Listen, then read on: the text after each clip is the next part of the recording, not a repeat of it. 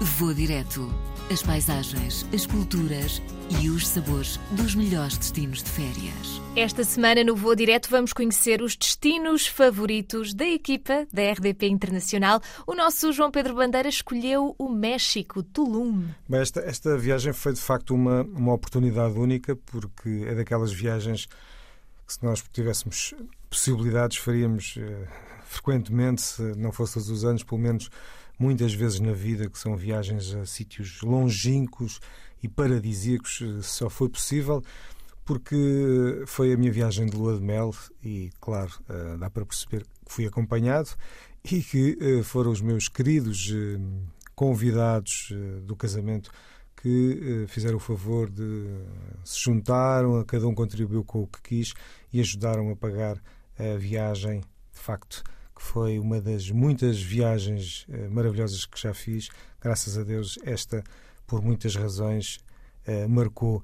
Porque costumo dizer que a viagem não é só o sítio onde se vai, há depois uma série de, de, toda a envolvência que faz com que nós gostemos ou não da viagem. Podemos ter um azar, podemos eh, ser assaltados, podemos ter um problema de saúde, podemos apanhar mau tempo, enfim, há uma série de percalços que podem estragar uma viagem.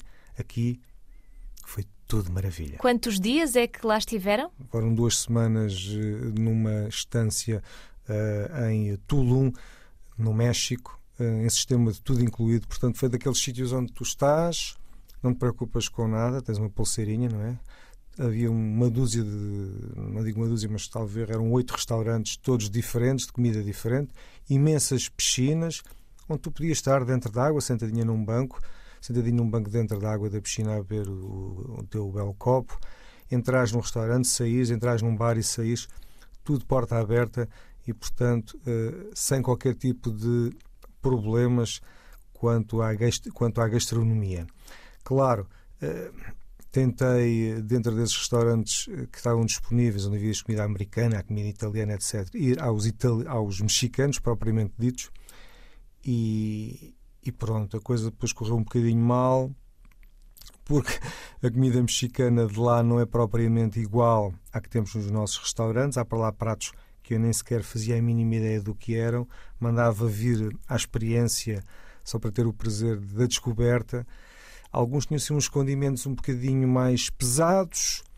Uh, depois também os mexicanos muito engraçados uh, gostavam que, que eu regasse tudo com tequilha era a chamada tequilha bombom, uh, batiam-me assim com o copo de tequilha na cabeça e enfiavam-me quase de penalti a tequilha boca abaixo, significa isto que depois durante ali dois ou três dias tive que andar a, a pão e água e a maçãzinha cozida porque a coisa correu um bocadinho mal.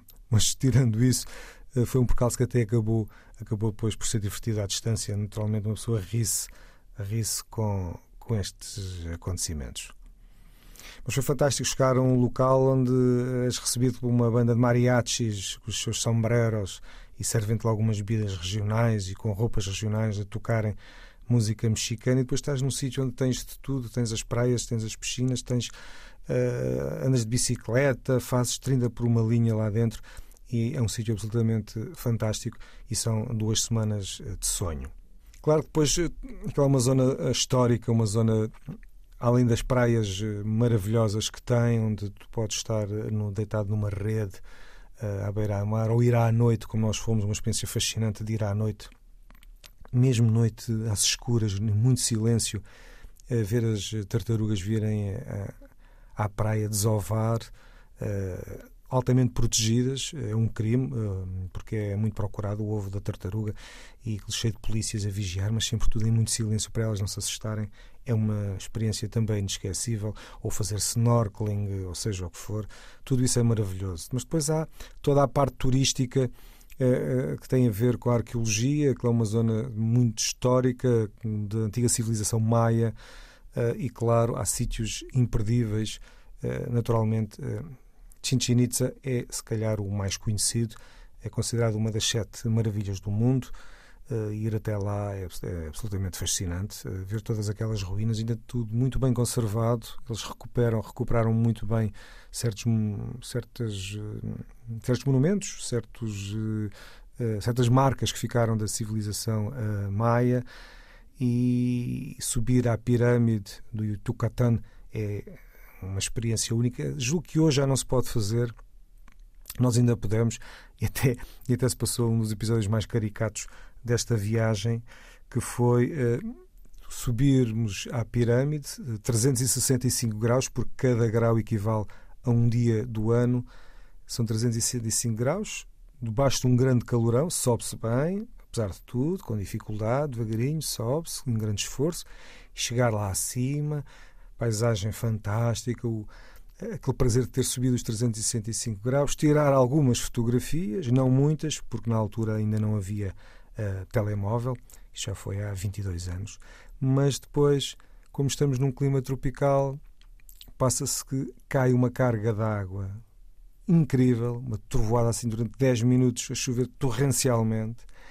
Uh, e uma pessoa está, em cima de, está no cimo de 365 graus a olhar cá para baixo, a ver toda aquela água a escorrer pelos degraus, tudo a ficar enlameado à volta e a pensar assim: bem, eu vou ter que descer agora estes degraus todos molhados, altamente escorregadios. E eu, como é que vou chegar lá abaixo? Consegui. Não me perguntes como, porque já não me lembro bem como, mas que consegui. Eu e a minha mulher conseguimos descer lá abaixo, sãos e salvos, e foi mais uma experiência que, eh, que ficou de um local, de um sítio inesquecível. Outro local fantástico é um parque de parque de diversões, se quisermos chamar, o Scaret, é um parque gigantesco, com praias, também com lagos, com piscinas. Fazes uh, imensos desportos náuticos lá dentro, andas de canoa, fazes snorkeling, mergulhas e depois tem muita animação. Uh, eu já nem sei bem o que é que aquilo tem lá dentro, porque é enorme. Uh, e tudo termina depois, ao fim do dia, ao pôr do sol, com um espetáculo de música e danças tradicionais mexicanas. É um dia também absolutamente inesquecível e muito bem passado. Uh, na, no, em Scaret. Há um episódio também que eu não me esqueço que foi muito engraçado porque uh, dos vários avisos que, que, nos fazem, um deles é para termos cuidado com, com os assaltos, para irmos sozinhos para determinados sítios, nem a determinadas horas. Uh, e há uma experiência que dizem que é sociologicamente muito interessante, que é andar no autocarro, autocarro terceira classe, no fundo, autocarro que o povo uh, mais desfavorecido frequenta e desloca-se naqueles autocarros. Para já o, o, trânsito, aquelas estradas são caóticas porque toda a gente guia. Acho que não sei se não é preciso ter carta de condução ou se há limite de idade ou não, mas os miúdos novos a guiarem, os carros, e meios de transporte inventados, assim, coisas perfeitamente, trotinetes perfeitamente eh, incríveis e muito velhas, há de tudo na estrada.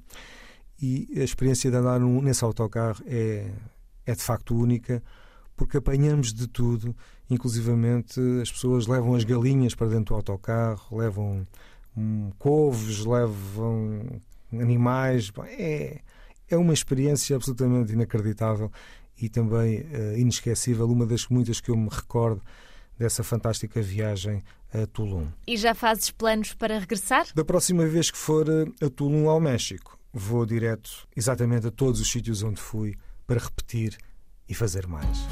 Vou direto. As paisagens, as culturas e os sabores dos melhores destinos de férias.